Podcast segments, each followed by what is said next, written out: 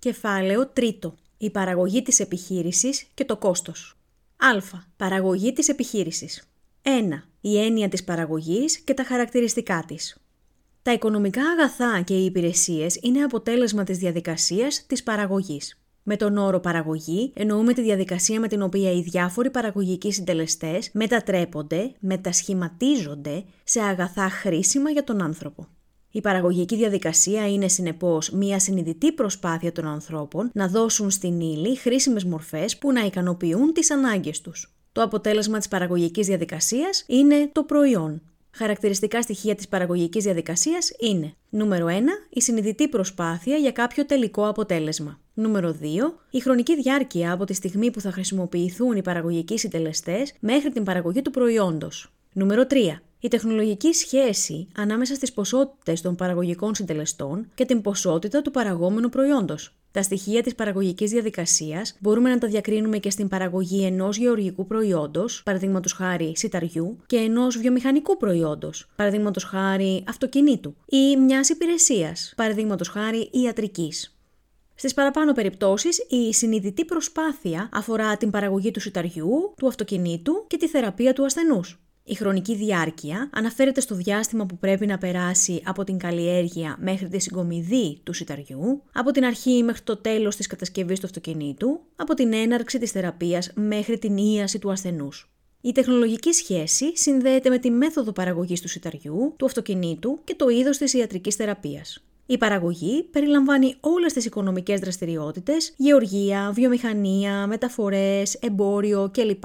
2. Ο χρονικός ορίζοντας της επιχείρησης. Η παραγωγή προϋποθέτει τη χρησιμοποίηση παραγωγικών συντελεστών. Τη διαδικασία της παραγωγής αναλαμβάνουν οι επιχειρήσεις. Αυτές αποφασίζουν για το είδος και τις αναλογίες των συντελεστών που μπορούν να συνδυάσουν για την παραγωγή των διάφορων προϊόντων. Στις αποφάσεις επιχείρησης, σημαντικός παράγοντας είναι ο χρόνος. Η οικονομική επιστήμη διακρίνει δύο περιόδους παραγωγής, τη βραχυχρόνια και τη μακροχρόνια.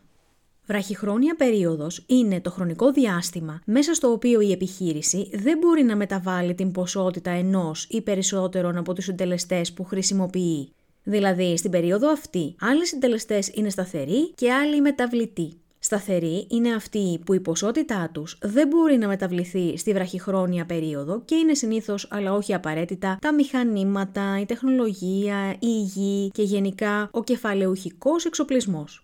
Μεταβλητοί συντελεστές είναι αυτοί που η ποσότητά τους μπορεί να αυξομοιωθεί, όπως οι πρώτες ύλες, η εργασία κλπ. Μακροχρόνια περίοδος είναι το χρονικό διάστημα μέσα στο οποίο η επιχείρηση μπορεί να μεταβάλει τις ποσότητες όλων των παραγωγικών συντελεστών. Όλοι οι συντελεστές είναι επομένως μεταβλητοί.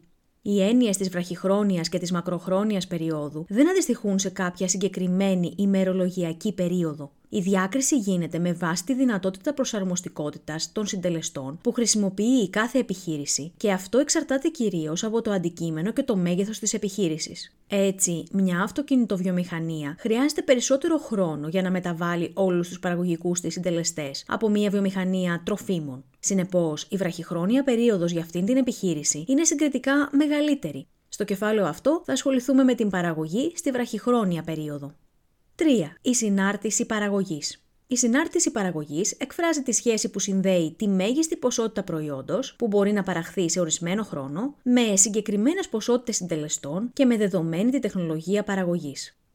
Η συνάρτηση παραγωγής εκφράζει τη σχέση που συνδέει τη μέγιστη ποσότητα προϊόντος που μπορεί να παραχθεί σε ορισμένο χρόνο με συγκεκριμένες ποσότητες συντελεστών και με δεδομένη την τεχνολογία παραγωγής. Δηλαδή, στη συνάρτηση παραγωγής διακρίνουμε την τεχνολογική σχέση ανάμεσα στις ποσότητες των συντελεστών που χρησιμοποιούνται και στην ποσότητα του προϊόντος που παράγεται.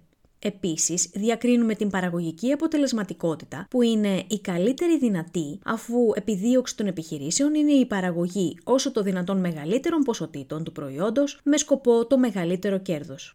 Η συνάρτηση παραγωγής ενός αγαθού μπορεί να έχει την εξής μορφή. Q ίσον F του χ1, χ2, όλα τα χ έως το χ νη, όπου Q η ποσότητα του παραγόμενου προϊόντος, F η συγκεκριμένη συνάρτηση παραγωγής, δηλαδή ο τρόπος μετασχηματισμού των συντελεστών παραγωγής σε προϊόν, και χ η ποσότητα του χρησιμοποιούμενου συντελεστή παραγωγής i για i που μπορεί να ισούται με 1, 2 και οποιονδήποτε φυσικό αριθμό έως τον νη.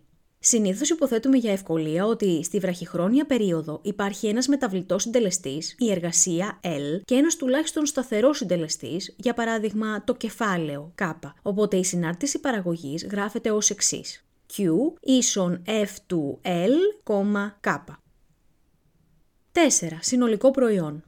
Συνολικό προϊόν, total product, TPEQ, είναι η ποσότητα του προϊόντος που παράγεται όταν οι ποσότητες όλων των άλλων συντελεστών παραμένουν σταθερές και μεταβάλλεται μόνο η ποσότητα του συντελεστή που μας ενδιαφέρει. Παράδειγμα, Έχουμε μια αγροτική εκμετάλλευση στην οποία το έδαφος είναι ο σταθερός συντελεστής έστω 10 στρέμματα. Ο παραγωγός χρησιμοποιεί και άλλους συντελεστές, σπόρους, λιπάσματα κλπ. που μπορούμε να αγνοήσουμε εδώ για την απλούστευση του παραδείγματος. Υποθέτουμε ότι μεταβάλλεται μόνο η ποσότητα της εργασίας L στις διάφορες καλλιεργητικές περιόδους και ότι τα αγροτεμάχια είναι ίδιας απόδοσης. Επίσης, η εργασία είναι ομοιογενής, δηλαδή κάθε εργάτης είναι εξίσου ικανός και κάθε αύξηση που προκαλείται στην παραγωγή δεν οφείλεται σε διαφοροποίηση της εργατικής του ικανότητας. Έτσι, έχουμε τα αποτελέσματα του πίνακα 3,1 στη δεξιά σελίδα.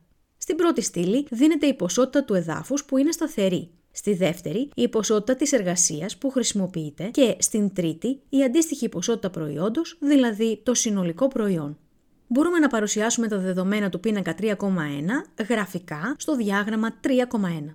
Στον κάθετο άξονα φαίνεται η ποσότητα του προϊόντος και στον οριζόντιο η ποσότητα της εργασίας. Η καμπύλη που προκύπτει είναι η καμπύλη του συνολικού προϊόντος της εργασίας. Η καμπύλη του συνολικού προϊόντος ενός μεταβλητού συντελεστή εκφράζει τη σχέση ανάμεσα στο συνολικό προϊόν και στην ποσότητα του μεταβλητού συντελεστή για κάθε δεδομένη χρονική περίοδο. Το συνολικό προϊόν αυξάνεται στην αρχή με ταχύτερο ρυθμό. Αυτό συμβαίνει μέχρι και τον πέμπτο εργάτη. Έπειτα, ο ρυθμός αύξησης μειώνεται, ώσπου να φτάσει το προϊόν στο ανώτατο επίπεδο τιμής, ο 8ο εργάτη, και στη συνέχεια μειώνεται. 5. Μέσο και οριακό προϊόν. Μέσο προϊόν, average product, AP, είναι ο λόγος του συνολικού προϊόντος προς τις μονάδες του μεταβλητού συντελεστή. Στο παράδειγμά μας, μεταβλητός συντελεστής είναι η εργασία και το μέσο προϊόν δείχνει το προϊόν αναεργάτη. Υπολογίζεται ως εξής. Μέσο προϊόν ισούται με το λόγο του συνολικού προϊόντος προς την ποσότητα μεταβλητού συντελεστή. Η ΑΠ ισούται με Q προς L, όπου Q το συνολικό προϊόν, L η ποσότητα εργασίας και ΑΠ το μέσο προϊόν. Οριακό προϊόν, marginal product, MP, ενός συντελεστή είναι η μεταβολή που επέρχεται στο συνολικό προϊόν όταν μεταβάλλεται ο μεταβλητός συντελεστής κατά μία μονάδα. Υπολογίζεται ως εξής. Οριακό προϊόν ισούται με το λόγο της μεταβολής του συνολικού προϊόντος προς τη μεταβολή στην ποσότητα του μεταβλητού συντελεστή, εργάτες. Η MP ισούται με ΔQ προς ΔL, όπου MP οριακό προϊόν και το Δ συμβολίζει τη μεταβολή. Το οριακό προϊόν μετρά το ρυθμό μεταβολής του συνολικού προϊόντος, εξαιτίας της προσθήκης κάθε φορά στην παραγωγή του τελευταίου εργάτη. Πρέπει να σημειωθεί ότι το οριακό προϊόν της εργασίας δεν είναι το προϊόν που παράγει κάθε φορά ο συγκεκριμένος επιπλέον εργάτης, αλλά η μεταβολή που επέρχεται στις συνθήκες παραγωγής και συνεπώς στο συνολικό προϊόν εξαιτίας της παρουσίας του επιπλέον εργάτη. Στον πίνακα 3,2 δίνονται οι τιμές του συνολικού μέσου και του οριακού προϊόντος για τα δεδομένα του παραδείγματος. Η καμπύλη του μέσου προϊόντος περιγράφει τη σχέση ανάμεσα στην ποσότητα της εργασίας και στο αντίστοιχο μέσο προϊόν της. Η καμπύλη του οριακού προϊόντος περιγράφει τη σχέση ανάμεσα στην ποσότητα της εργασίας και στο αντίστοιχο οριακό προϊόν της. Όπως προκύπτει από τους πίνακες 3,1 και 3,2 και τα διαγράμματα 3,1 και 3,2, όσο αυξάνεται ο αριθμός των εργαζομένων, το συνολικό προϊόν αυξάνεται, μέχρι και την είσοδο στην παραγωγή του 7ου εργάτη. Η είσοδο στην παραγωγική διαδικασία του 8ου εργάτη αφήνει το συνολικό προϊόν αμετάβλητο, ενώ ο ένατος εργάτης που προστίθεται οδηγεί σε μείωσή του. Με ανάλογο τρόπο το μέσο προϊόν αυξάνεται μέχρι και τον έκτο εργάτη, όπου λαβαίνει την τιμή 10 και στη συνέχεια μειώνεται. Το οριακό προϊόν αυξάνεται μέχρι και τον πέμπτο εργάτη, όπου η τιμή του είναι 17 και στη συνέχεια μειώνεται. Γίνεται 0 στον 8ο εργάτη και αρνητικό στον ένατο, με αποτέλεσμα να μειώνεται και το συνολικό προϊόν. Η συμπεριφορά αυτή του συνολικού, μέσου και οριακού προϊόντος εξηγείται από το νόμο της φθήνουσας ή μη ανάλογης απόδοσης. 6. Ο νόμος της φθήνουσας ή μη ανάλογης απόδοσης. Ο νόμος της φθήνουσας ή μη ανάλογης απόδοσης δηλώνει ότι στη βραχυχρόνια περίοδο παραγωγής, δηλαδή στην περίοδο που υπάρχει ένας τουλάχιστον σταθερός παραγωγικός συντελεστής, υπάρχει ένα σημείο μέχρι το οποίο η διαδοχική προσθήκη ίσων μονάδων του μεταβλητού συντελεστή δίνει συνεχώς μεγαλύτερες αυξήσεις στο συνολικό προϊόν.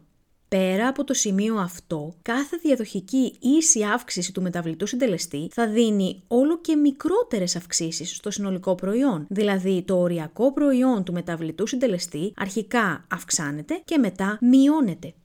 Για τη μελέτη του νόμου, ας συγκεντρώσουμε τα στοιχεία του παραδείγματος που έχουμε ήδη χρησιμοποιήσει στον παρακάτω πίνακα 3,3 και ας αποδώσουμε γραφικά στο διάγραμμα 3,3 τις καμπύλες του συνολικού, του μέσου και του οριακού προϊόντος.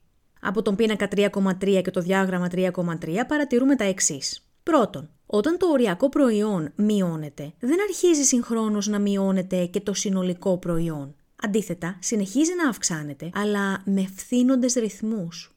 Δεύτερον, όταν το οριακό προϊόν γίνεται 0, το συνολικό προϊόν αποκτά τη μέγιστη τιμή του. Αν όμως εξακολουθεί να αυξάνεται η ποσότητα του μεταβλητού συντελεστή, τότε το οριακό προϊόν λαμβάνει αρνητικές τιμές και το συνολικό προϊόν μειώνεται. Στο παράδειγμά μας αυτό συμβαίνει στον ένατο εργάτη.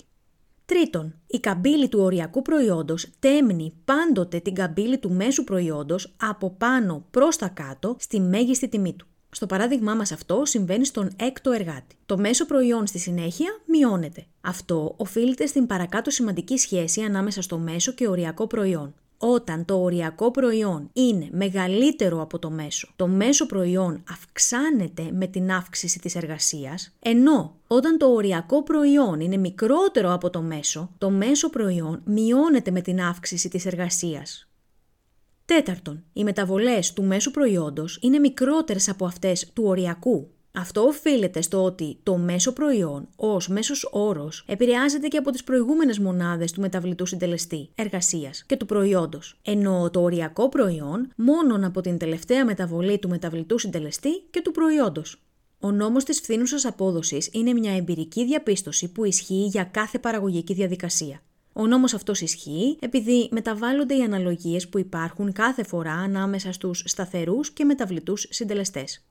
Στο παράδειγμά μας, ο πρώτος εργάτης συνδυάζεται με 10 στρέμματα γης αναλογία 10 προς 1. Η απόδοση είναι μικρή, γιατί θα πρέπει να εκτελέσει όλες τις εργασίες μόνος του. Όταν προσθεθεί ο δεύτερος εργάτης, η αναλογία γίνεται 10 προς 2 και βελτιώνεται η απόδοση κάθε εργάτη γιατί μπορούν να συντονίσουν την εκτέλεση του έργου τους. Όταν προσθεθεί τρίτος εργάτης, ο συντονισμός είναι καλύτερος και το προϊόν αυξάνει ακόμη περισσότερο. Προσθέτοντας εργάτες χωρίς να μεταβληθεί η καλλιεργούμενη έκταση, αυξάνεται η παραγωγή, αλλά αυτό δεν μπορεί να συνεχιστεί επάπειρον. Στο παράδειγμά μας, όταν η αναλογία γίνει 10 προς 6, το οριακό προϊόν μειώνεται και το συνολικό αυξάνεται με φθήνοντα ρυθμό, γιατί ο συντονισμός των εργατών μεταξύ τους και σε σχέση με το έδαφος δεν έχει άλλα περιθώρια βελτίωσης. Όταν η αναλογία γίνει 10 προς 8, το οριακό προϊόν γίνεται 0, επειδή δεν υπάρχει έδαφος για καλλιέργεια για τον 8ο εργάτη. Όταν η αναλογία γίνει 10 προς 9, το οριακό προϊόν γίνεται αρνητικό και το συνολικό μειώνεται, γιατί πλέον οι εργάτες δυσκολεύονται στην εκτέλεση του έργου, ενοχλούν ο ένας τον άλλον κλπ. 7. Η επίδραση της μεταβολής της τεχνολογίας στην παραγωγή. Ο νόμος της φθήνουσας ή μη ανάλογης απόδοσης ισχύει στη βραχυχρόνια περίοδο με δεδομένη και αμετάβλητη τεχνολογία. Αν η τεχνολογία μεταβληθεί, τότε έχουμε μεταβολή και στη συνάρτηση παραγωγής. Αν έχουμε βελτίωση της τεχνολογίας σε ένα αγαθό, τότε με τις ίδιες ποσότητες παραγωγικών συντελεστών αυξάνεται η παραγόμενη ποσότητα, ενώ αν έχουμε χειροτέρευση, η παραγόμενη ποσότητα μειώνεται. Στο διάγραμμα 3,4 που ακολουθεί, η ποσότητα εργασίας με τιμές 20, 50 και 100 στην αρχική συνάρτηση παραγωγής TAF-P αντιστοιχεί σε προϊόν 40, 100 και 120. Μετά τη βελτίωση της τεχνολογίας, η καμπύλη του συνολικού προϊόντος, TAF-P, μετατοπίζεται προς τα πάνω και στις ίδιες ποσότητες εργασίας αντιστοιχεί προϊόν 50, 120 και 150. Σε περίπτωση που η τεχνολογία χειροτερεύει, η καμπύλη του συνολικού προϊόντος μετατοπίζεται προς τα κάτω και στις ίδιες ποσότητες εργασίας αντιστοιχεί προϊόν 20, 50 και 60. Β. Το κόστος παραγωγής. 1. Το κόστος παραγωγής στη βραχυχρόνια περίοδο. Για την παραγωγή προϊόντων, η επιχείρηση χρησιμοποιεί παραγωγικούς συντελεστές. Για την απόκτησή τους, καταβάλει συνήθως χρήματα. Το ύψος της δαπάνης αυτής εξαρτάται από την ποσότητα και τις τιμές των συντελεστών. Η συνάρτηση παραγωγής δείχνει τις ποσότητες προϊόντος που μπορεί να παράγει κάθε επιχείρηση με συγκεκριμένους παραγωγικούς συντελεστές. Συνεπώς, υπάρχει σχέση μεταξύ των παραγόμενων ποσοτήτων και των χρηματικών δαπανών της επιχείρησης. Τη σχέση αυτή την εκφράζει η συνάρτηση κόστους. Για την ανάλυση της, είναι απαραίτητο να είναι γνωστή η τιμή απόκτησης κάθε συντελεστή, ώστε να μπορεί να υπολογίσει η επιχείρηση το κόστος της. Θα υποθέσουμε ότι οι τιμές αυτές είναι σταθερές. Στη βραχυχρόνια περίοδο, στην οποία υπάρχουν σταθεροί και μεταβλητοί συντελεστές, το κόστος διαμορφώνεται από τις χρηματικές δαπάνες που καταβάλλονται και για τις δύο κατηγορίες συντελεστών. Οι δαπάνες που καταβάλλονται για τους μεταβλητούς συντελεστές, δηλαδή για αυτούς των οποίων η ποσότητα μεταβάλλεται καθώς μεταβάλλεται η ποσότητα του παραγόμενου προϊόντος, αποτελούν το μεταβλητό κόστος, variable cost, VC. Τέτοιες είναι οι δαπάνες για πρώτες ύλες, ημερομίσθια, καύσιμα κλπ. Αντίθετα, σταθερό fixed cost, FC, είναι το κόστος που δεν μεταβάλλεται καθώς μεταβάλλεται η ποσότητα του παραγόμενου προϊόντος και αφορά τις δαπάνες που καταβάλλονται για τους σταθερούς συντελεστές. Στην κατηγορία αυτή ανήκουν οι δαπάνες για τα ενίκια των κτηρίων, τα ασφάλιστρα των επιχειρήσεων κλπ. Το άθροισμα του μεταβλητού και του σταθερού κόστους είναι το συνολικό Total Cost, TAF-C, βραχυχρόνιο κόστος μιας επιχείρησης. Συνολικό κόστος ισούται με το σταθερό κόστος συν το μεταβλητό κόστος, δηλαδή TC ισούται με FC συν VC.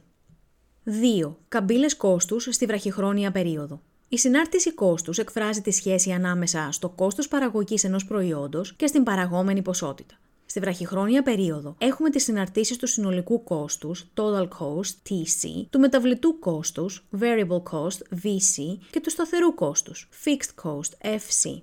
Παράδειγμα, μια επιχείρηση έχει ορισμένες πάγιες εγκαταστάσεις, κτίρια και μηχανές που αποτελούν τους σταθερούς συντελεστές. Για την παραγωγή χρησιμοποιεί πρώτες ύλες και εργασία που αποτελούν τους μεταβλητούς συντελεστές. Η δαπάνη για πρώτη ύλη αναμονάδα προϊόντος είναι 100 ευρώ. Η αμοιβή κάθε εργάτη είναι 1000 ευρώ. Το σταθερό κόστος είναι 4.000 ευρώ. Στον πίνακα 3,4 η πρώτη στήλη δείχνει την εργασία και η δεύτερη το συνολικό προϊόν. Η τρίτη στήλη δείχνει το σταθερό κόστος για τη συγκεκριμένη περίοδο που είναι 4.000 ευρώ. Η τέταρτη στήλη δείχνει το μεταβλητό κόστος, το οποίο είναι το άθροισμα της δαπάνης για εργασία και της δαπάνης για πρώτη ύλη για ανάλογη ποσότητα προϊόντος. Άρα το συνολικό κόστος δίνεται από τη σχέση TC ισούται με 4.000 συν 1000L συν 100Q. Η πέμπτη στήλη, που είναι το άθροισμα των στυλών 3 και 4, δείχνει το συνολικό κόστος της συγκεκριμένης επιχείρησης. Η γραφική παράσταση των συναρτήσεων δίνει αντίστοιχα τις καμπύλες σταθερού, μεταβλητού και συνολικού κόστους. Στον κάθετο άξονα μετράμε το αντίστοιχο κάθε φορά κόστος και στον οριζόντιο την παραγόμενη ποσότητα. Για το παράδειγμά μας, οι αντίστοιχες καμπύλες παρουσιάζονται στο διάγραμμα 3,5. Η καμπύλη του σταθερού κόστους είναι μια ευθεία γραμμή, παράλληλη προς τον άξονα της ποσότητας. Αυτό σημαίνει ότι το σταθερό κόστος παραμένει αμετάβλητο, ανεξάρτητα από την παραγόμενη ποσότητα. Το σταθερό κόστος επιβαρύνει την επιχείρηση και όταν ακόμη η παραγωγή είναι μηδέν. Για παράδειγμα, τα έξοδα ίδρυσης της επιχείρησης. Η καμπύλη του μεταβλητού κόστους ξεκινά από την αρχή του άξονα και ανέρχεται, καθώς αυξάνεται η ποσότητα του προϊόντος.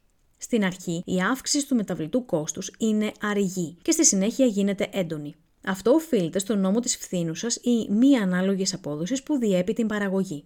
Η καμπύλη του συνολικού κόστους είναι το άθροισμα καθέτος των δύο άλλων καμπυλών. Ξεκινά από το ύψος του σταθερού κόστους, όταν Q ισούται με 0, συνολικό κόστος ισούται με σταθερό κόστος.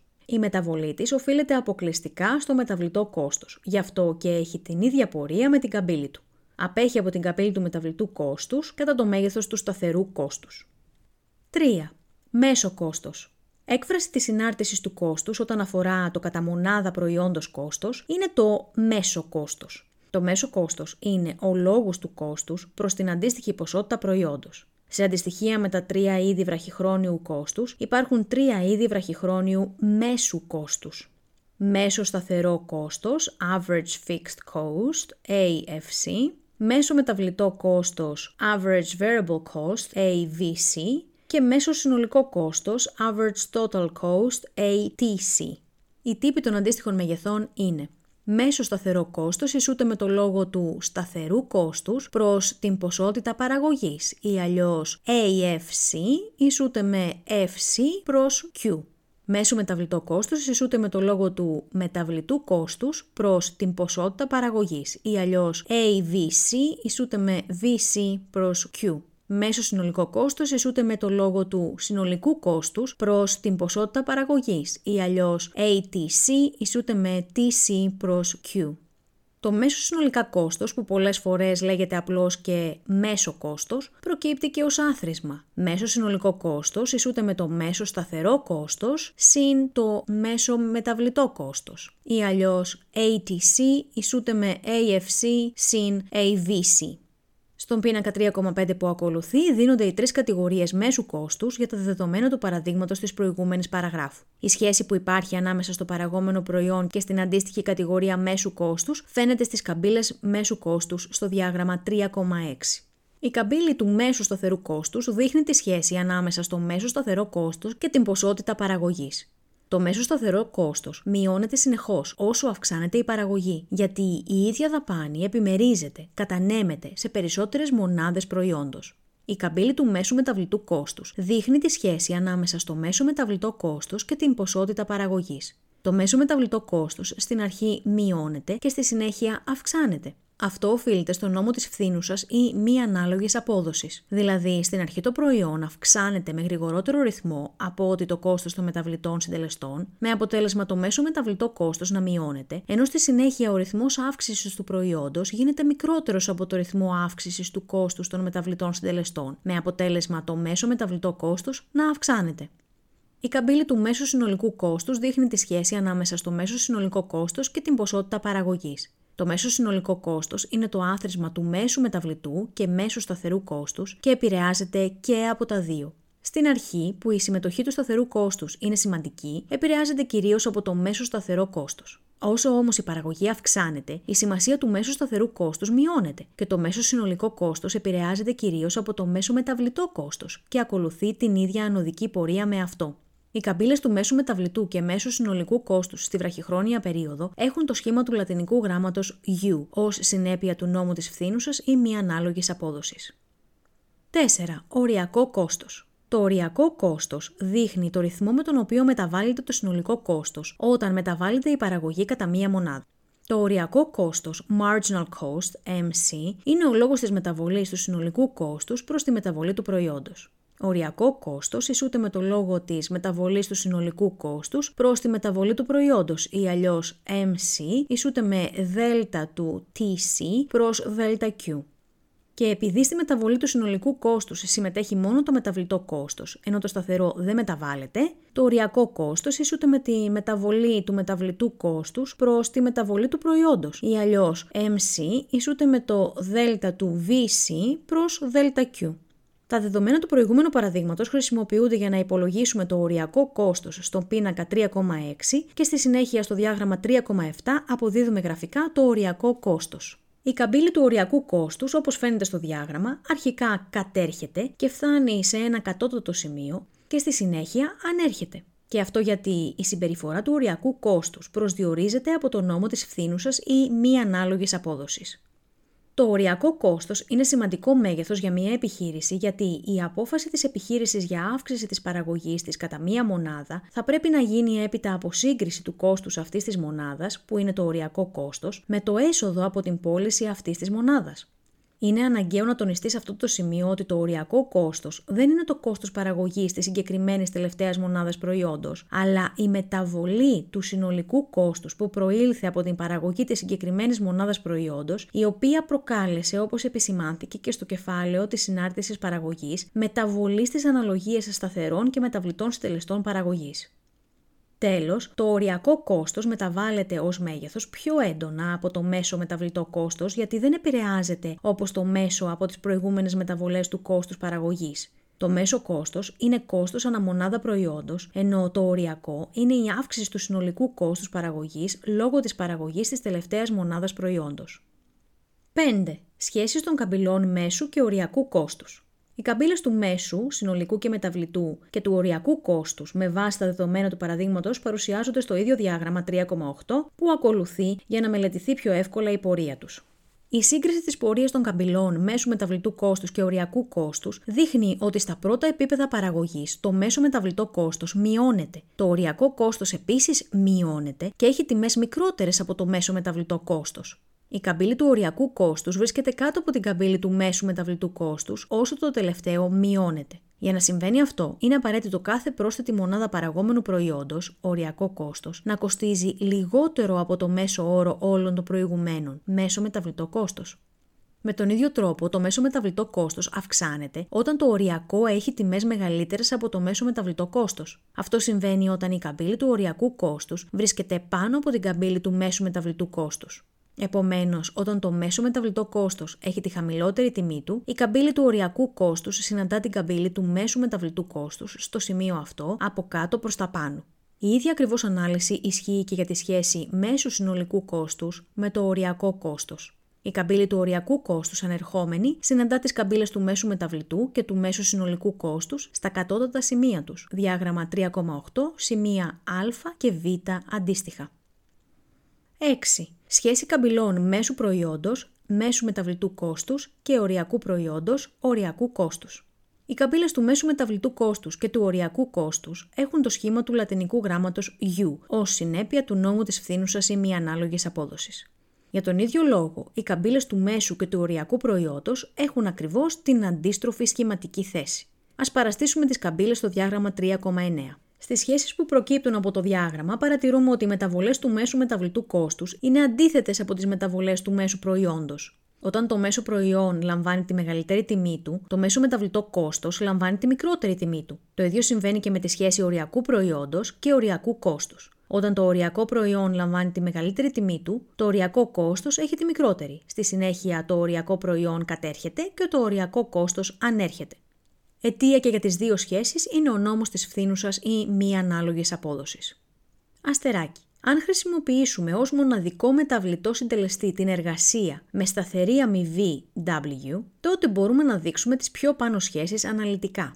Ισούται με το λόγο του ΔQ προς ΔL και MC ισούται με το ΔTC προς ΔQ που ισούται με το ΔVC προς ΔQ, όπου TC συνολικό κόστος, VC μεταβλητό κόστος. Αλλά VC ισούται με την αμοιβή της εργασίας επί την ποσότητα της εργασίας ή αλλιώς VC ισούται με W επί L, όπου L ο αριθμός των εργατών και W η αμοιβή εργασίας, εργατικός μισθός. ΔΒC ισούται με W επί ΔL και επομένως MC ισούται με W επί το λόγο του ΔL προς ΔQ. Αλλά ΔL προς ΔQ ισούται με 1 προς MP, άρα MC ισούται με W προς MP. Από τη σχέση αυτή βλέπουμε ότι όταν αυξάνεται το οριακό προϊόν MP, το οριακό κόστος MC μειώνεται και αντίστροφα. Όταν το MP είναι μέγιστο, το MC είναι ελάχιστο. Ανάλογη σχέση υπάρχει ανάμεσα στο μέσο μεταβλητό κόστος AVC και το μέσο προϊόν AP. AP ισούται με το λόγο του Q προς L, AVC ισούται με το λόγο του VC προς Q, αλλά VC ισούται με W επί L και επομένως AVC ισούται με το λόγο του W επί L προς Q.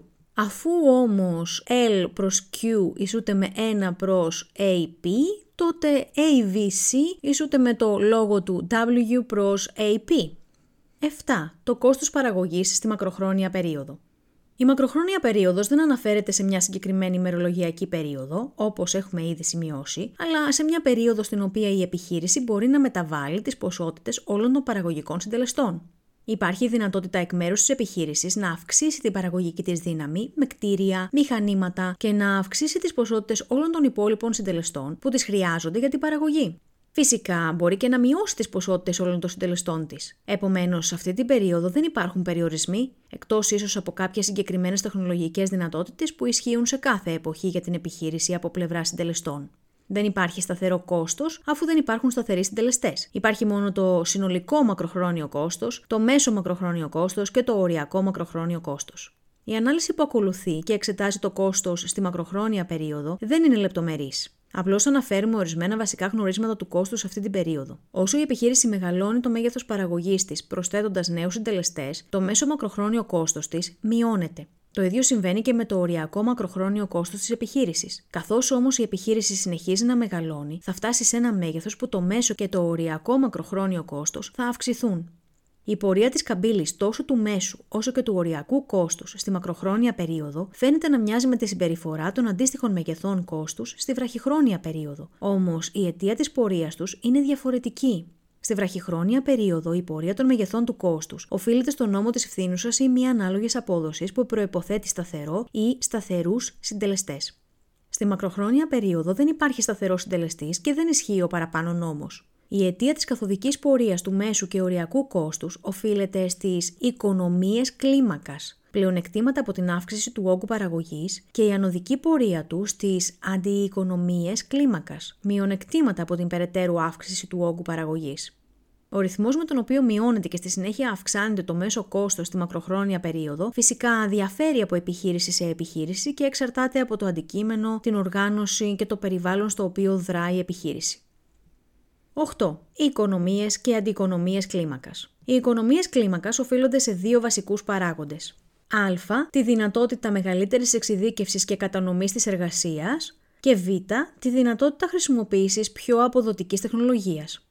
Α. Ο Άνταμ Σμιθ διέκρινε πρώτος την εξειδίκευση και την κατανομή της εργασίας ως σημαντικό παράγοντα για τη μείωση του μέσου κόστους. Σε μια επιχείρηση με μικρό αριθμό εργαζόμενων υπάρχει απώλεια χρόνου και αδυναμία του εργαζόμενου να εξειδικευθεί σε μια συγκεκριμένη εργασία.